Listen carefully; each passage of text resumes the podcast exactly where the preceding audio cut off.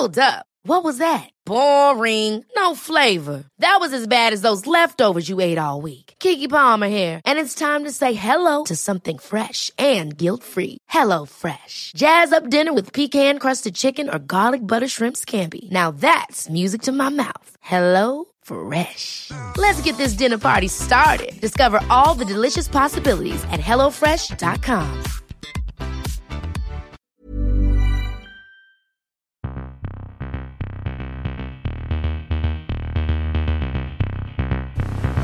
Guten Tag.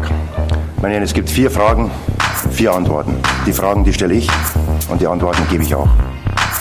Da lache ich mir doch einen Arsch ab. An Stefan Effenberg kann man nicht zerbrechen. Ja. War das klar und deutlich?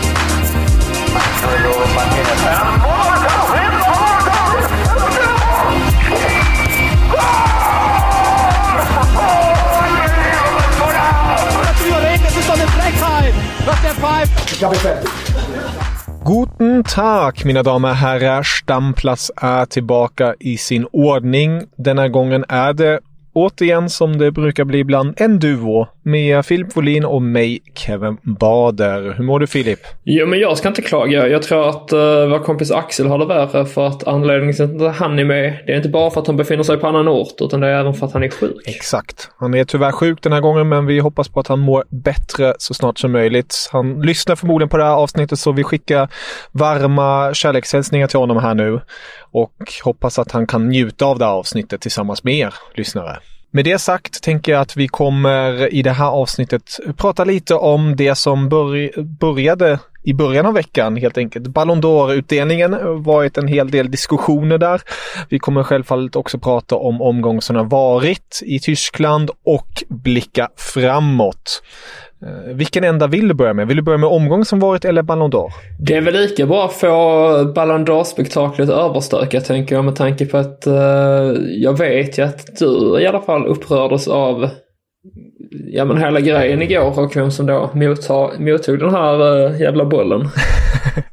ja, alltså som ni flesta säkert vet vann Messi sin, sin sjunde, om jag inte helt ute och cyklar, Ballon d'Or-boll det stämmer. Precis, igår och ska understrykas nu innan här så att ni förstår mig rätt.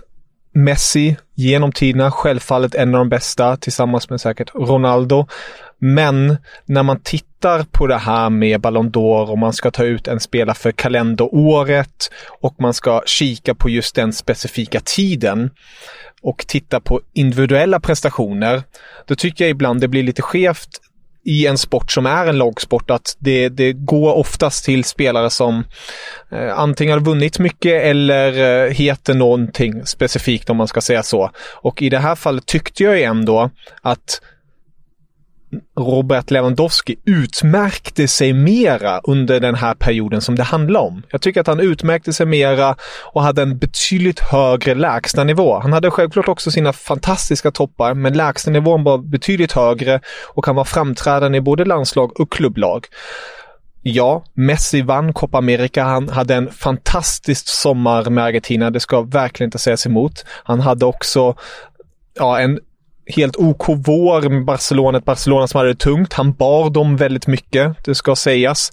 Men i det stora hela tycker jag att han har sett rätt så blek ut till exempel under hösten eh, och visat stundtals på vad han kan göra på plan egentligen i PSG-tröjan. Och då tycker jag att det blir lite skevt att de där speciella spottarna som Messi visar sin glans. För det har han. Det ska verkligen inte missförstås här. Han, han har enorma toppar. Så tycker jag det är märkligt att han ändå får priset. Det, det, det, det fattar inte jag. Då tycker jag till exempel en spelare som Salah borde också vara här i den här diskussionen.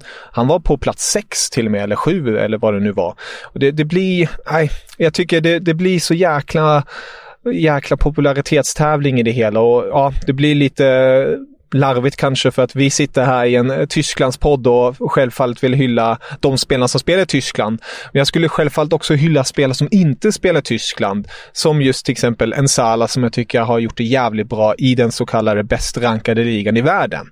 Så jag, jag, jag får inte riktigt ihop det. Men det är ett demokratiskt verktyg vi använder oss här av. 180 journalister, om jag inte helt misstar mig, röstar världen över och de har röstat fram Messi med knappa 23 röster mer än Lewandowski och det, då får väl eh, folket ha talat helt enkelt. Ja, lite så är det. Man får ju ändå respektera valet. Men både Messi och Lewandowski är ju fantastiska fotbollsspelare och har varit under en längre tid. Det som jag tycker gör att Lewandowski skulle fått det huvudsakligen, det är ju för att han har stått för, då framförallt fjolårssäsongen var han ju fenomenal. Eh, mm.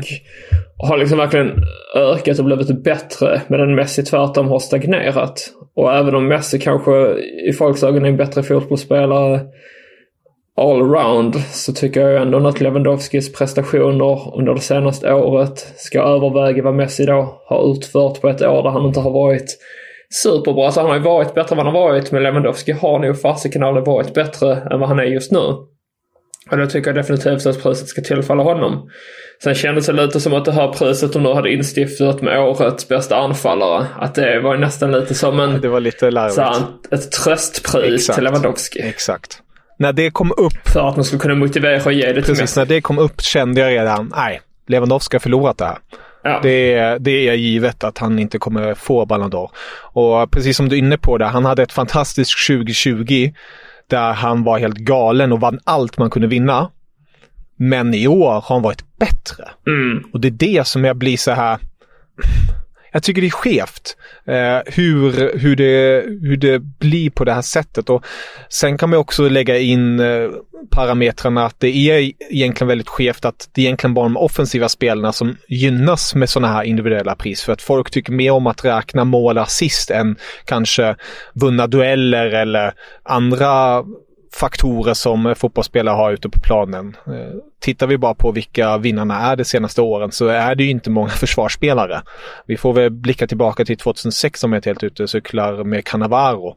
Eh, så det, nej, det, det är också lite skevt på ett sätt för att på en, på ett sätt blir bara de offensiva spelarna som får den här hyllningskören. Samtidigt som till exempel en van Dijk, om jag är helt ute och cyklar 2018, borde ha fått det för att han var helt, helt outstanding, eller var det 2019?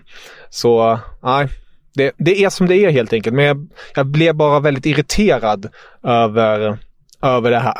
Och med det sagt eh, är det inte så att jag tycker Messi är dålig. Det, jag blir väldigt fascinerad ibland när folk kommer tillbaka med den responsen när man har skrivit det och varit väldigt tydlig med att det är inte lätt val. Men jag tycker att Lewandowski utmärkt sig mera det här kalenderåret. Ja, men det blir en liten eh, sandlådenivå av det helt enkelt. Och så har det ju alltid varit nu de senaste åren mellan framförallt Ronaldo och Messi att man ska, ska jämföra dem och peka ut vem som är bäst. Båda två är fantastiska spelare. Men återigen tycker mm. Lewandowski har gjort sig förtjänt av priset i år och, och han skulle definitivt ha haft det.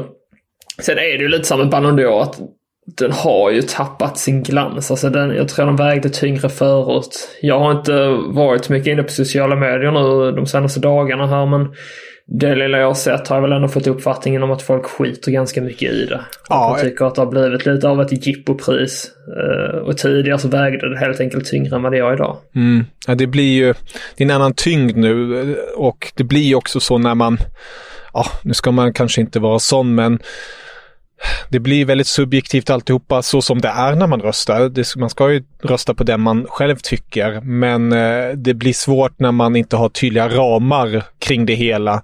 Eh, och ja, vilka är det egentligen som har röstat? Ja, det är journalister världen över och lite så. Så det blir, det blir en eh, fördelning. Det blir intressant att se kanske om man eh, tittar på de europeiska journalisterna, det kommer ju komma ut nu senare under veckan, vilka som har röstat vad. Och kanske se en, en tendens kring det hela, hur, hur folk har röstat i vissa orter. Och där tror jag Messi rent världsligt har fått betydligt fler röster än Lewandowski eh, jämfört då däremellan. Så det, det är ju lite det man, jag vet att Bild hade någon undersökning där med några andra och frågade före detta vinnare, van Basten och allt möjligt. Och där vann ju Lewandowski väldigt tydligt och faktiskt Mohamed Salah på plats två. Um, så nej, det är, det är fascinerande det här med individuella pris i en lagsport. Ja, det var ju många också som ville säga Karim Benzema tar hem det, men han kom väl då på tredjeplatsen tror jag. Sen tycker jag det är lite intressant. Nej, fjärde till och med. Fjärde till och med ja. Vem var det som kom på tredjeplatsen? Ja, Jorginho. Ja, så var det. Så var det ja. Sen Axel inte med här. Mm. Kunde vi nämnt Chelsea, men då fick jag göra det istället. Men uh, skulle säga, jo men Lewandowski, att jag tror att, eh, att det alltså missgynnar honom lite att han spelar i Bundesliga och i Bayern Oh, ja. För att hade han spelat i sig Manchester United istället, Mm. eller ett annat engelskt lag, så jag är ganska säker på att han hade tagit hem titeln. Mm. Men det här handlar bara om att han har spelat i Bundesliga, som är en ligan och som fortfarande är i skymundan får man säga. Och sen ett Bayern München som dominerar ligan, Mm. vilket får folk att tycka att att han gör de här 41 målen på en säsong, att det är liksom, det kan vem som helst göra i princip. Men så är det ju definitivt inte. Verkligen Men inte. Det är för lite kunskap också där kring Bundesliga och vad det är för kvalitet på ligan egentligen. Precis. Och sen, ah, om jag ska vara krass nu, där kanske sticker några i ögonen, men jag tror om Lewandowski hade spelat Premier League och gjort det lika bra som han gjort det i Bundesliga nu, då tror jag ändå Messi hade vunnit så länge han har vunnit Copa America. Jag tror det sticker ut så mycket för folk. Och eh, att han fick ta den titeln med Argentina eh, slutligen. Att, att han får lyfta det här priset. För jag tycker att att eh, på något sätt eh, Bundesliga jämfört med La Liga och Ligue Ö, det är ingen större skillnad på det sättet där kvalitetsmässigt.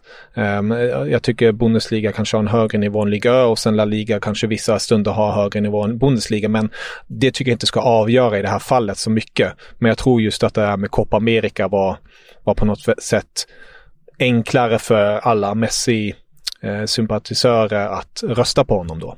Jag säger bara Barcelona, Bayern München, 8-2 till Bayern eller vad det blev. Det tycker jag. Vi avslutar med de fina orden helt enkelt med det här kapitlet. Yes, det har ju spelats fotboll också på fotbollsplanen och det var ett par riktigt galna matcher. Jag tänkte vi kan ta ett litet enkelt svep här först och sen kan vi dyka in lite mer i de matcherna som du vill, Filip. Men vi kan ju ta ur svensk intresse. Rigota Riktigt härligt att se. Mål och två assist. Tyvärr blev det förlust, men han stod i alla fall för en riktigt fin insats mot Hoffenheim när Greuther Fürth förlorade med 3-6. En galen tillställning, nio mål sammanlagt. En annan galen tillställning var den mellan Köln och Gladbach. Vi pratade om det innan derbyt. Och det bjöd verkligen på något extraordinärt. Det var fullsatt jämfört med andra orter i Tyskland. Så fick Köln verkligen fira framför hemmafansen och det var faktiskt den största segern på 25 år för Köln mot derbyrivalen Gladbach. Och när vi ändå pratar om mål och en viss målgörare kan vi lyfta Haaland, för han gjorde en blitz comeback som alltså man så fint säger. Alla trodde att han skulle komma först 2022 tillbaka till hans far sa att det skulle vara en bonus om han skulle få någon match i benen 2021. Men han kom tillbaka och enligt uppgifter ska Dortmund ha någon form av fysiotränare som har studerat mycket MMA spelare eller om man kallar det så och kikat på rörelsemönster och ja, eh, jag är inte så insatt i den världen men det ska i alla fall vara en for speciell form av rehabträning som verkligen på något vis isolerar det som inte fungerar för att försöka framhäva och stärka det så snabbt som möjligt och det, det hjälpte tydligen för att Haaland hoppade in och nätade direkt och eh, har nu gjort 50 mål på 50 Bundesliga-matcher, Filip. Helt sjukt. Ja, det talar sitt tydliga språk. Och även att han kommer tillbaka tidigare än förväntat. Det är ju någonting med de här superspelarna. Det är som att Zlatan, han förutspår oss mål men behöver lägga skorna på hyllan. Mm. Och ska han inte göra det så ska det ta ett och ett halvt år eller vad det är innan han kommer tillbaka. Och sen är han tillbaka på sex månader typ. Det känns som det är samma sak här med Haaland. Alltså, jag tror det handlar mycket om psyket också. Att uh, de är så inställda på att de ska komma tillbaka, att de ska komma tillbaka starkare. Mm. Och att det hjälper dem också till att göra det. Sen var det fantastiskt kul att han kom tillbaka och gjorde det här målet och sen målfirandet efteråt. Jag vet inte riktigt vad, vad historien bakom det är egentligen. Men uh, han går ner på knä och pekar på en Wolfsburg-supporter Ja. som är en äldre kvinna. Ja, Varpå hon uh, svarar med att räcka finger. Det var fantastiskt scen. Om ni inte sett det kan ni gå in på Bundesligas Twitterkonto. De har lagt upp det fint där. Det är ju så att han gjorde den där målgesten. Jag tror han gör det mer till kameran och, och, och så för att peka på något sätt. Här är jag. Men det blir så himla ironiskt för att han pekar ju indirekt på den här äldre damen som då reagerar på det sätt som du beskrev. Och det är svinkul verkligen. Och verkligen roligt också för Haaland att göra det precis i comebacken nu. Stark seger för Dortmund som gör det mot Wolfsburg som får återigen eh, en förlust i kontot, eh, lite tyngre för Kåfält. Men bara för att ge lite siffror, så som jag lovade dig Filip, jag kommer alltid med siffror. Ja, siffror. Ös på. Ja, eh, som jag redan nämnt, 50 mål på 50 BL-matcher har Haaland gjort. Oj, den oj, oj. snabbaste spelaren någonsin att göra det. Och den yngsta, ska sägas. Vem har gjort näst flest mål efter 50 BL-matcher? Uh, oj. Är det någon spelare i modern tid? Nej, men en, en spelare som ligger dig nära hjärtat ändå Jag skulle säga Ove Seeler. Stämmer bra det. 44 Ja. mål på 50 matcher. Ja, såklart. Sen har vi Super på plats tre Konitska på 41 mål. Grafite på 40 mål. Rubers på 38 mål. Och sen på delad sjätte plats har vi Mattishak, men en av mina personliga favoriter, Luca Toni, 36 mål. Ja. Du, jag måste kommentera detta. Ja, Man nummer tre på listan, visst var det Konietzka? ursäkta? Jag sa nummer tre på listan, visst var det Konietzka? Ja, det var det. Vet du hur han dog? Nej, berätta. Det ska jag göra. Han, eh, jag skrev en krönika om honom för, ja det väl fem år sedan ganska exakt nu. Men eh, väldigt intressant människa. Jag har för mig också att han var den spelaren som eventuellt gjorde första målet någonsin i Bundesliga. Eh, och det var så jag fick upp intresset för honom från första början. Men han åkte ner till Schweiz och så sökte han upp en, eh, vad sa man, själv, hjälp, självhjälpsdödsklinik. Ja. Ja, ja. Och så drack han i alla fall en öl och efter det så somnade han in. De hade alltså lagt Oh, medel i ölen så att han skulle dö. Men eh, ja, det är en kuriosa som heter duga det.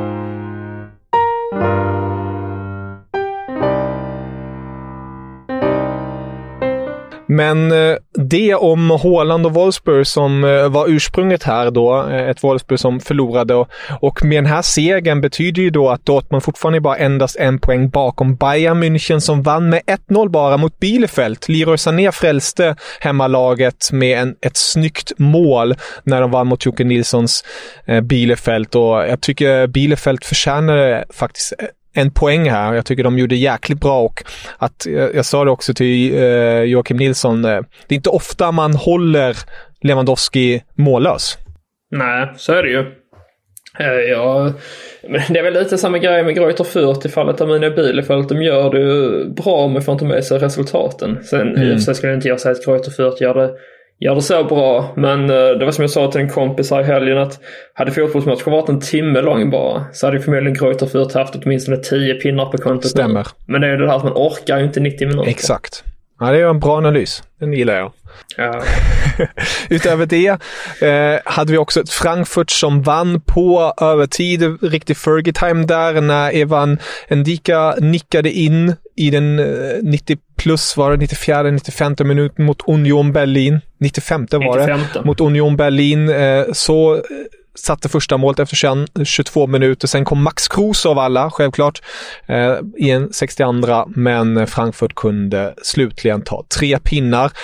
Den galnas, eller galnas var det inte, men den matchen som jag nästan såg mest fram emot var ändå den mellan RB Leipzig och Bayer Leverkusen. Ett RB Leipzig som hade tagit den där fina segern i Champions League förra veckan. Var tvungna nu på något vis börja ta poäng, tre pinnar, tre pinnar i Bundesliga. Men det ville sig inte. Bayer Leverkusen och en viss Florian Wirtz, vår personliga favorit i podden, visade framfötterna återigen. Nej men det är eh, skrämmande höll jag på att säga. Men det tycker jag inte att det är. Men det är anmärkningsvärt att Leipzig fortsätter gå så här knackigt som de gör. Frågan är ju nu vad som händer med Jesse Marsch. Vi har ju snackat lite om hans situation. Men det känns ju som att Mm. överlever han till årsskiftet? Vad är det? Är det tre omgångar kvar nu innan, eh, innan vinterpausen? Ja. Ja, det, det börjar ju se jäkligt tajt ut för, för hans del för att Nej, det, där, det här är ju, alltså just den här C-platsen är ju den som, det är ett måste helt enkelt. De, de måste ta den och i nuläget är de på åttonde plats, 18 poäng och det är endast um, fyra poäng upp till fjärdeplatsen där vi har Freiburg. Men framför där har vi ändå Wolfsburg som också fightas om den Ja men så är det ju. på ett ordentligt sätt. Och vi har lika många poäng på Gladbach som är på en efterplats. Alltså, lyssna bara på det här. Tolfte plats till åttonde plats. alla 18 poäng. Det är ju det, för att man hittar ju Gladbach också där. De är ju nu på elfte plats då. Och det känns ju som att det gått ännu sämre för dem mm. i Leipzig. Men de står ju faktiskt på samma antal poäng. Och ja. båda har ju bara fyra poäng Exakt. upp till eh, en Champions League-plats. Så hoppet är inte kört. Men för att vara en klubb som Leipzig, som liksom, de nosar verkligen på sin första titel och det känns ju mer som att det bara är en tidsfråga innan de kommer bärga den. Men då ska man inte ligga åtta i tabellen oavsett poängförsprång eller poängundersprång eller vad man kallar mm. det efter 13 omgångar. Utan de ska ju vara åtminstone på tredje plats vid det här laget. Men eh, det mm. känns ju som att... Exakt. Ja, det, någonting måste ju göras. Och frågan är om det är rätt att sparka tränaren. Men det känns ändå som att det, det börjar närma sig. Ja, det börjar bli definitivt betydligt jobbigare på den fronten. Vi får se hur det fortsätter där. Vi nämnde Köln som är också som också har 18 poäng. De är på en tionde plats. Sebastian Andersson nätade faktiskt i, i derbyt, ska sägas, när vi ändå pratar om svenska och deras framträdande. Det är väldigt kul att se. Ett annat lag som tappade poäng, eller rättare sagt fick poäng med sig, det beror på hur man vill se på det hela, det är Hertha Berlin som kryssade mot Augsburg 1-1. En match där båda egentligen verkligen behövde tre pinnar för att vi har ett Augsburg på kvalplatsen och ett Hertha på 14 plats. Endast en poäng framför Augsburg. Och det betydde ju faktiskt att Dardai fick lämna sin plats igen i Hertha. Mm. Jag vet inte om man skulle kalla det att Hertha fick med sig en poäng med tanke på att de släppte in kvitteringsmål i den 97 minuten. Men eh, men ja, det var, det var ju bittert för Hertha såklart. Men det fortsätter mm. att vara en besvärlig säsong för deras del. Och det kändes väl som att många supportrar hade hoppats nu på att Dardai skulle få gå. För att även om de har gått mm. öga till honom för att han har gjort mycket bra för klubben. Så känns det inte som att han har varit rätt man på rätt plats. Men mm. frågan är om Typhoon Korkut är det. Det känns ju inte som att det är den lösningen som, uh, som man ska satsa på långsiktigt kanske. Mm, nej. Ja, det blir väldigt spännande att följa bottenstriden också för att den, den är intressant, speciellt där runt kvalplatsen. Det är väldigt jämnt där. Men det från det från förra omgången i Bundesliga? Nej, har jag en sak till. Berätta. Freiburg gick på pumpen igen mot Bochum. Jag försökte undgå det. Nej, nej, nej, nej, nej, nej, nej, nej. Jag har förutspått att Freiburg kommer rasa i tabellen här och nu, jag sa ju förra veckan att, uh, att nu börjar det och dessutom det är tredje förlusten i rad för de torskade dessförinnan mot Bayern sa jag. Mm. Så att tre förluster i rad och dessförinnan hade man inte förlorat en enda match. Ja, det börjar bli lite jobbigare för Streich där. Ska sägas, Bochum har gjort också väldigt bra och de tar ju verkligen tre extremt viktiga poäng där nere i bottenstriden. Ja, så är det ju. Men de har ju ett jobbigt spelschema kvar för det här året skulle jag säga. Jag satte fyra omgångar kvar. Och det är det först Mönchengladbach, sen är det Hoffenheim, sen Union Berlin och sen Bayer Leverkusen. Svettigt. Det kan vara att vi hittar Freiburg på elfte plats istället för tredje, fjärde plats när vi går på mm, vinter. Det kan ske, det kan ske. Eh, det blir spännande där. Det är ju den eviga duellen där som vi har pratat om. Både jag och Axel har lyft Freiburg lite högre än dig i vårt tabelltips. Vi får se vem som går segrande ur Jewelry isn't a gift you give just once. It's a way to remind your loved one of a beautiful moment every time they see it. Blue Nile can help you find the gift that says how you feel and says it beautifully with expert guidance and a wide assortment of jewelry of the highest quality at the best price. Go to BlueNile.com and experience the convenience of shopping Blue Nile, the original online jeweler since 1999. That's BlueNile.com to find the perfect jewelry gift for any occasion. BlueNile.com. I'm Sandra, and I'm just the professional your small business was looking for. But you didn't hire me because you didn't use LinkedIn jobs. LinkedIn has professionals you can't find anywhere else, including those who aren't actively looking for a new job but might be open to the perfect role, like me. In a given month, over 70% of LinkedIn users don't visit other leading job sites. So if you're not looking on LinkedIn, you'll miss out on great candidates like Sandra. Start hiring professionals like a professional. Post your free job on linkedin.com slash achieve today. Den striden. Mm.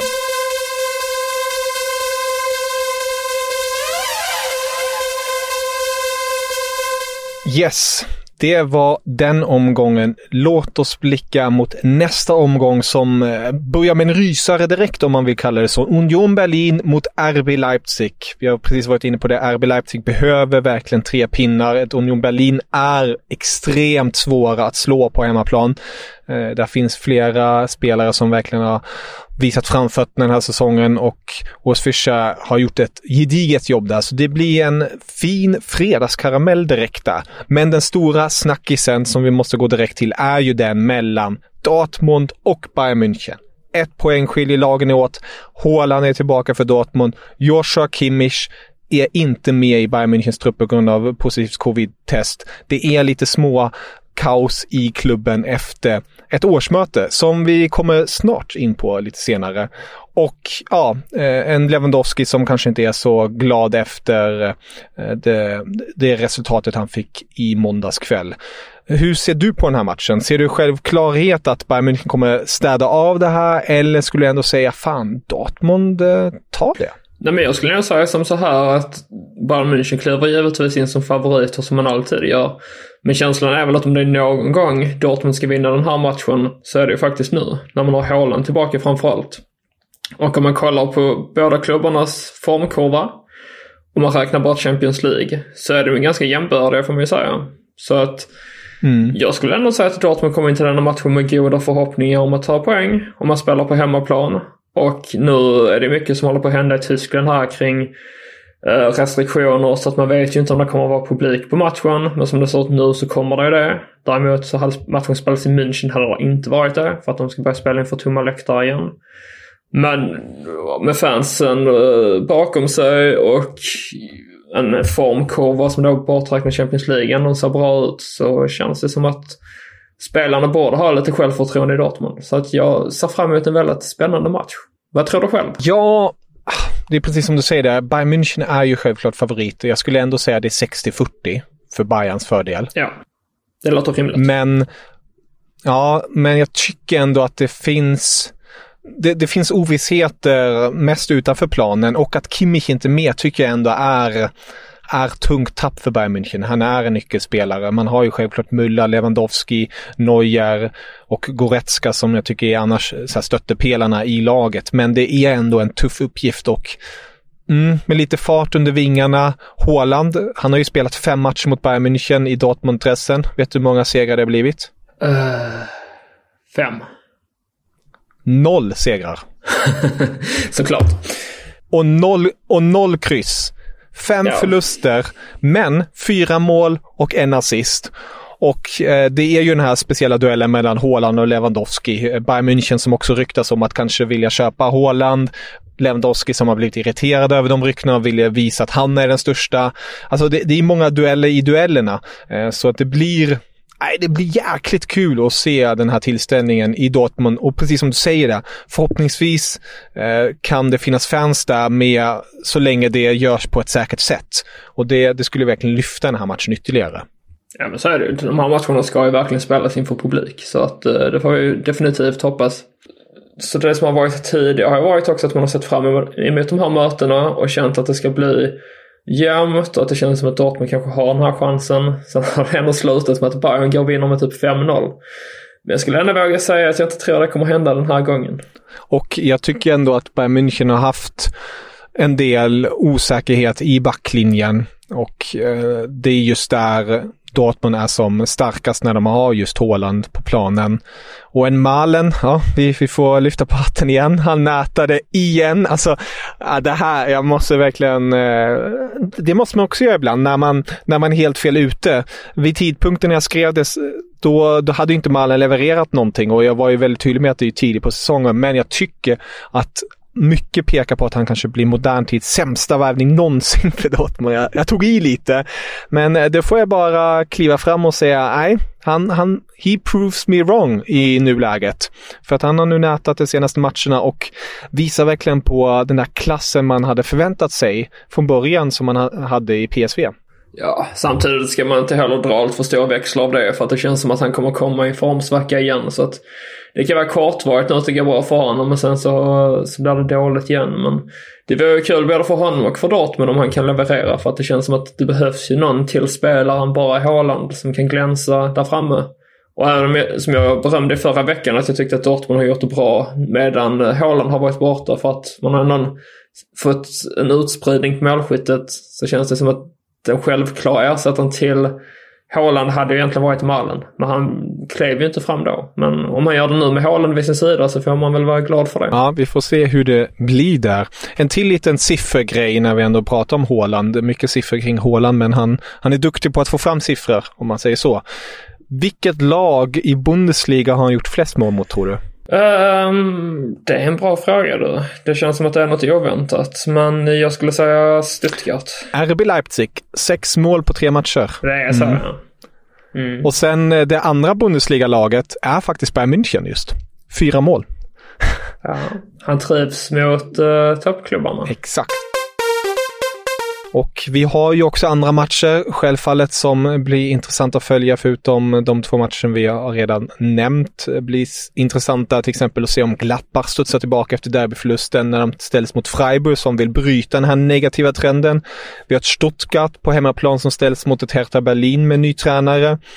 Och ett, ett Köln till exempel som åker på en bortamatch mot Bielefeld. Bielefeld som är jobbiga, vi har pratat om det tidigare. De är extremt duktiga på att göra det svårt för motståndarna framför mål och, och effektivisera. Så ett, ett kryss där tycker jag ändå är väldigt rimligt. Och sen har vi en väldigt, skulle jag säga, en liten så här High Chaparral-match mellan Hoffenheim och Frankfurt. Det känns som en sån match som kan sluta 4-4 eller 0-0. Ja, men definitivt. Och samma sak skulle jag säga med Marins Wolfsburg. Det är ju, båda två är ju aspirerande topplag och det känns också som det kan sluta hur som helst. Kanske inte lika mycket mål, men som du säger i Hoffenheim, Frankfurt, det kan verkligen bli vilda västarna. Mm.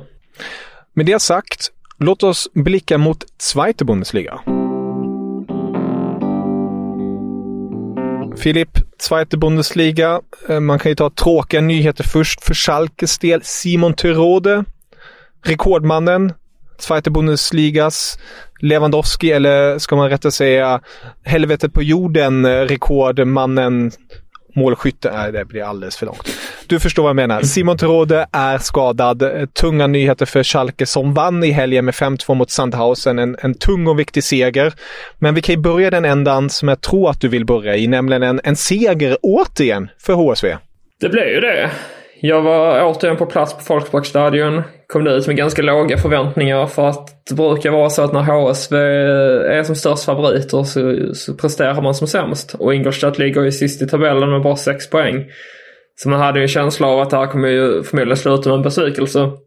Men HSV öste på, uh, gick upp i en 2-0-ledning hyfsat snabbt och sen uh, satte man dit det sista målet mot slutet. Och, ja, det kändes ju aldrig som att, eh, som att HSV var hotade. Och extra kul är att Marco Johansson då, han stod i sin fjärde match för, för klubben och fick hålla sin första nolla.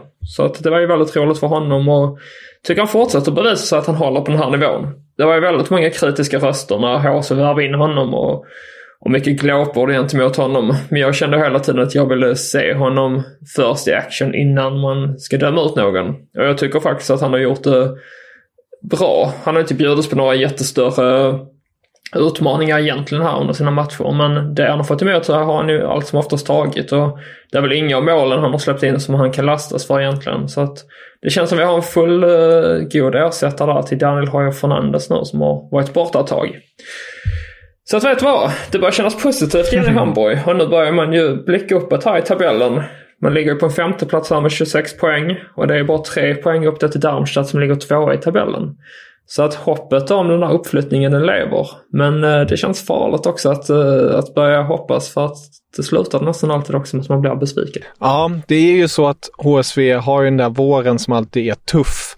Innan, innan vi går in på det kort bara. Ehm, det har ju, jag vet igår eh, skrevs till tysk media om det också och snappades upp här i Sverige och precis som du är inne på, han har varit kritiserad, eh, er svenske målvakt mellan stolparna.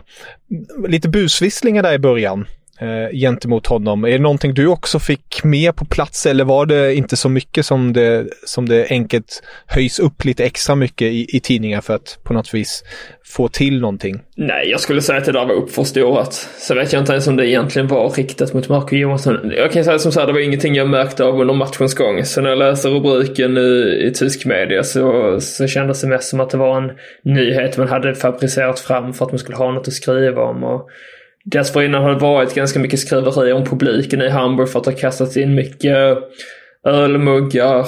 Kalle Ray i eh, Düsseldorf. Men det handlar nog egentligen mest om att han tidigare spelade i Hamburg. Men eh, så jag vet inte heller om tidningarna hoppar på det tåget lite väl hårt. Men det har varit lite sånt där skriverier om Hamburg-publik i alla fall. Så att det kändes som att det här var lite av en fortsättning på det. Men jag tror varken att Johansson eller någon annan egentligen märkte av det och eh, det är ju ingenting han ska ta illa upp av. För man ska också komma ihåg att HSV-publiken, VMA har spelat, eller VMA gör nu var fjärde säsong i andra ligan. Men den är fortfarande kräsen och det kommer den nog alltid att vara. Och det, det, ska man ju också vara på ett sätt kräsen för att man är en stor klubb och vill nå upp. Men man får ju väl hoppas på att det inte blir, blir sådana påhopp på det sättet. Nej, men det, det, det, tror jag helt vi kan... Eh, det behöver vi inte vara oroliga över.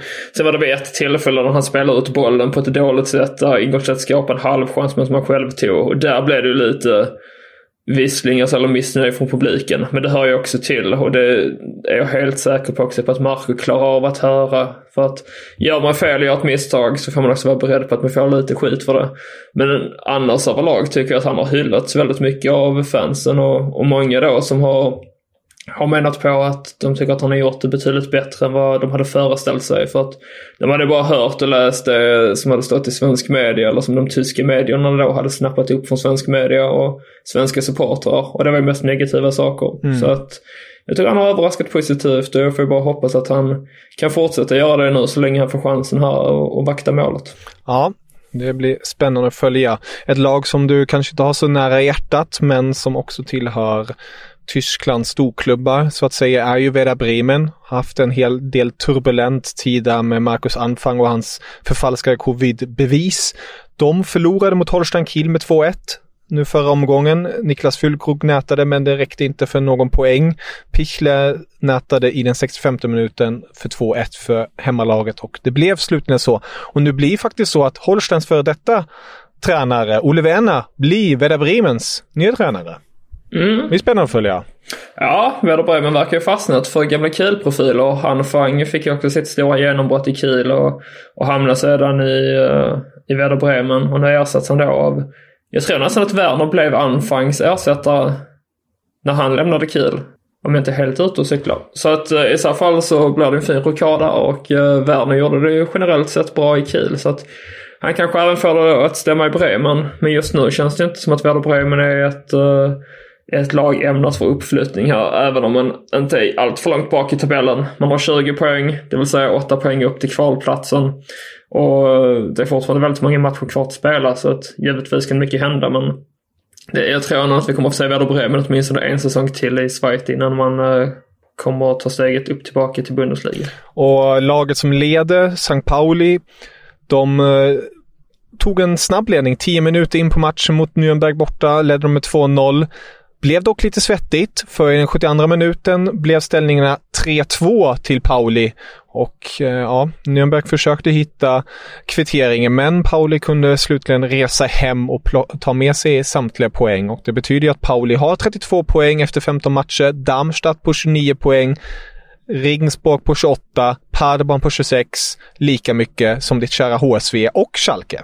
Mm. Ja, men vi kan ju konstatera, konstatera då med Sankt Pauli att den här förlusten mot Darmstadt man åkte på med 4-0 här veckan. Det var väl förra veckan ja. Eller förrförra blir det väl mm. nu då. Men förra, förra, förra omgången helt enkelt. Den uh, svarar man på ganska bra genom att först slå uh, Sandhausen och sen nu även då vinna mot Nürnberg. Så att man har ju direkt hittat tillbaka till vinnarspåret och Ja, jag vet inte. Vinterpausen kan bli det som fäller dem. Men annars så ser St. Pauli ut och, och marscherar mot Bundesliga. Och nu börjar Hamburg Media skriva mycket om att ja men det är inte omöjligt vi får se båda Hamburgklubbarna då ta steget upp till eh, Bundesliga.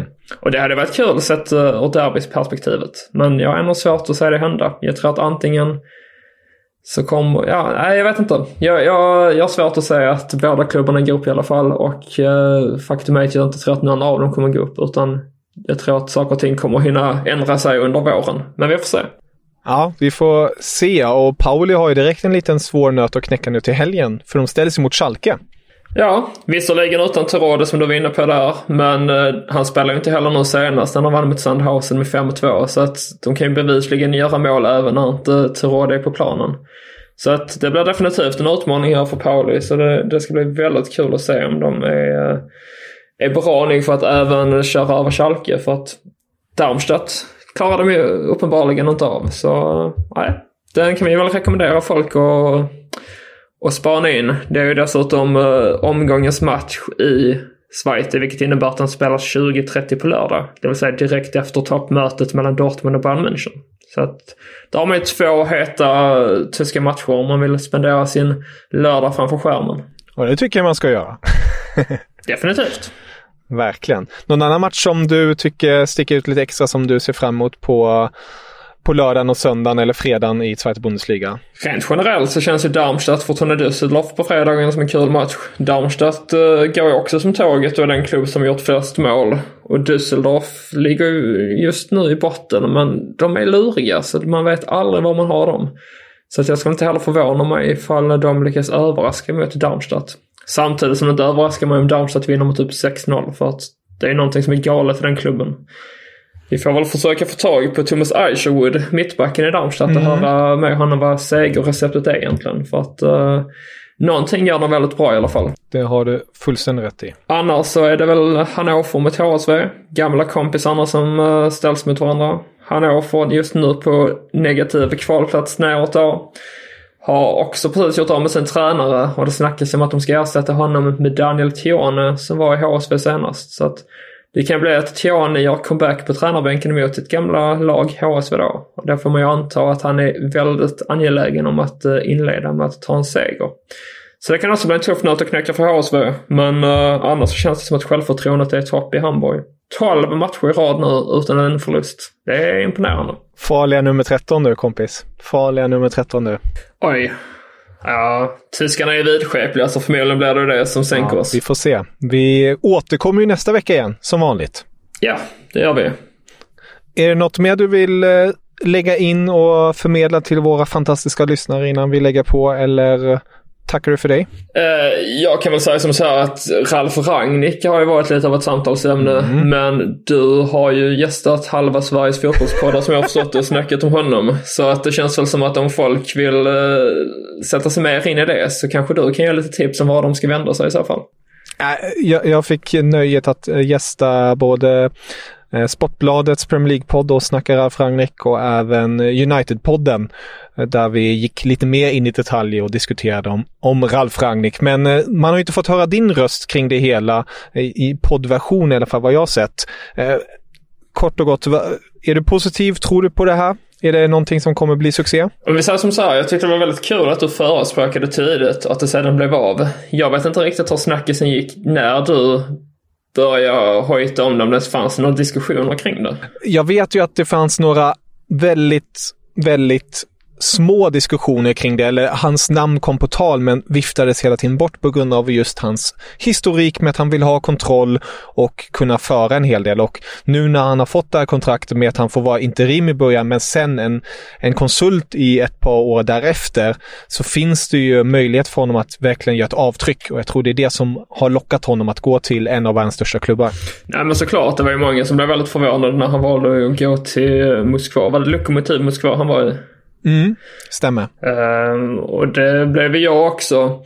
Och det var ju väldigt mycket snack innan det att han skulle hamna i Milan, vilket jag var helt övertygad om att han skulle göra också. Men det var väl just det han föll på, att han ville ha både, var det både som tränare och som sportchef han skulle sitta i så fall? Ja, där tror jag han vill ha båda posterna. Ja. Uh, I United kommer han inte få sportcheferiposten per se, men han kommer få ett inflytande där. Precis, och det, han vill ju definitivt vara nyckeln i organisationen och det förstår man också. Och sett till hans historik så, så ska han ju ha det också för han har gjort det väldigt bra. Men nu som jag har förstått det är han ju då lösningen säsongen ut och uh, Mm. Det kanske då blir hans sista framträdande som tränare. Det, det får vi ju se. Uh, det skulle inte förvåna mig ifall han blir kvar länge i United. Nu blir han väl då 65 bast när det här avtalet med United ska löpa ut, vilket är i pensionsålder. Men uh, de där fotbollsgubbarna har en tendens till att hålla på längre än så. Så att det, blir, det skulle inte förvåna mig ifall han blir kvar. Oh, ja. Men det är väl lite så här att jag vet inte riktigt vad man förväntar sig av honom egentligen i United heller. Men jag tror inte han kommer göra bort sig. Men jag tror inte heller att han kommer göra den succén som Tuchel gjorde och, och ta eh, det här till Chelsea till ett Champions League-guld. Däremot så kommer han ju säkerligen få lite mer stabilitet i det hela och få, eh, få en mer struktur och bygga upp någonting som den andra tränaren, när han nu ska ta över vem det blir. Så att han har en färdig modell att följa. Och så kommer han väl säkerligen vara väldigt delaktig i vem det är som tar över efteråt. Exakt. Så att, så att det klickar väldigt bra, så att det är väl förberett. Så det tror jag han kommer göra.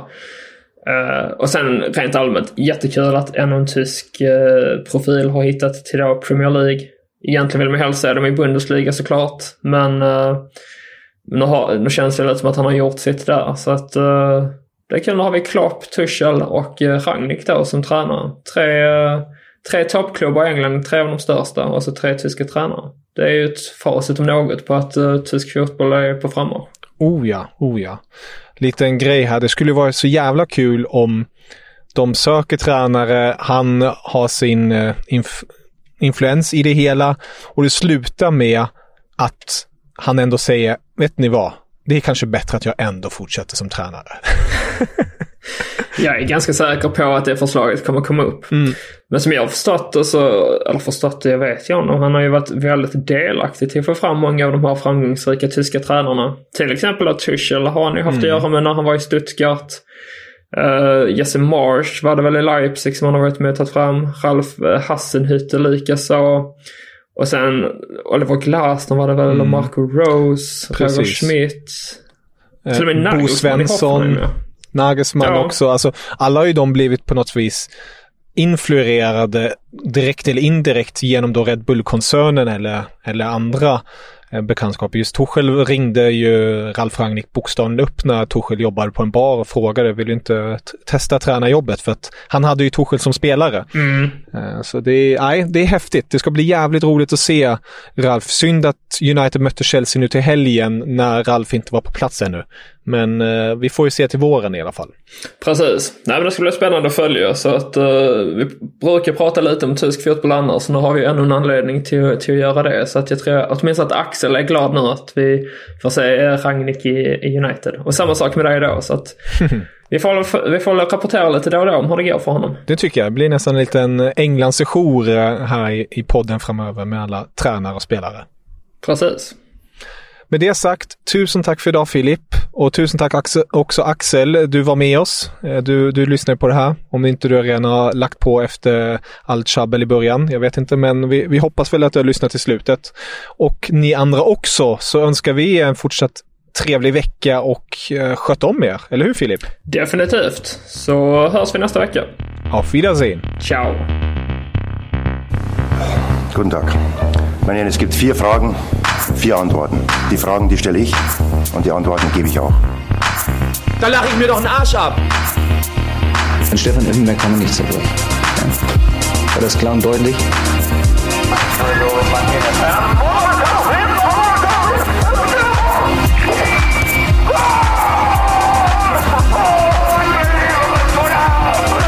Das ist doch eine Frechheit! Was der pfeift! Ich habe fertig.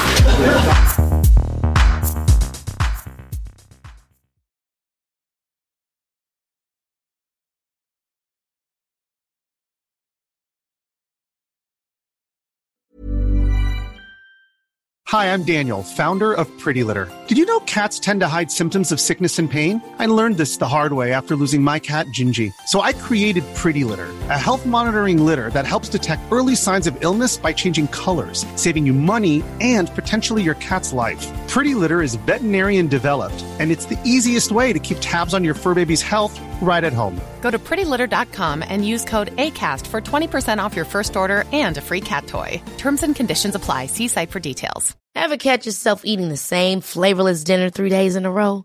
Dreaming of something better? Well, HelloFresh is your guilt free dream come true, baby. It's me, Gigi Palmer. Let's wake up those taste buds with hot, juicy pecan crusted chicken or garlic butter shrimp scampi. Mm. Hello Fresh. Stop dreaming of all the delicious possibilities and dig in at HelloFresh.com. Let's get this dinner party started.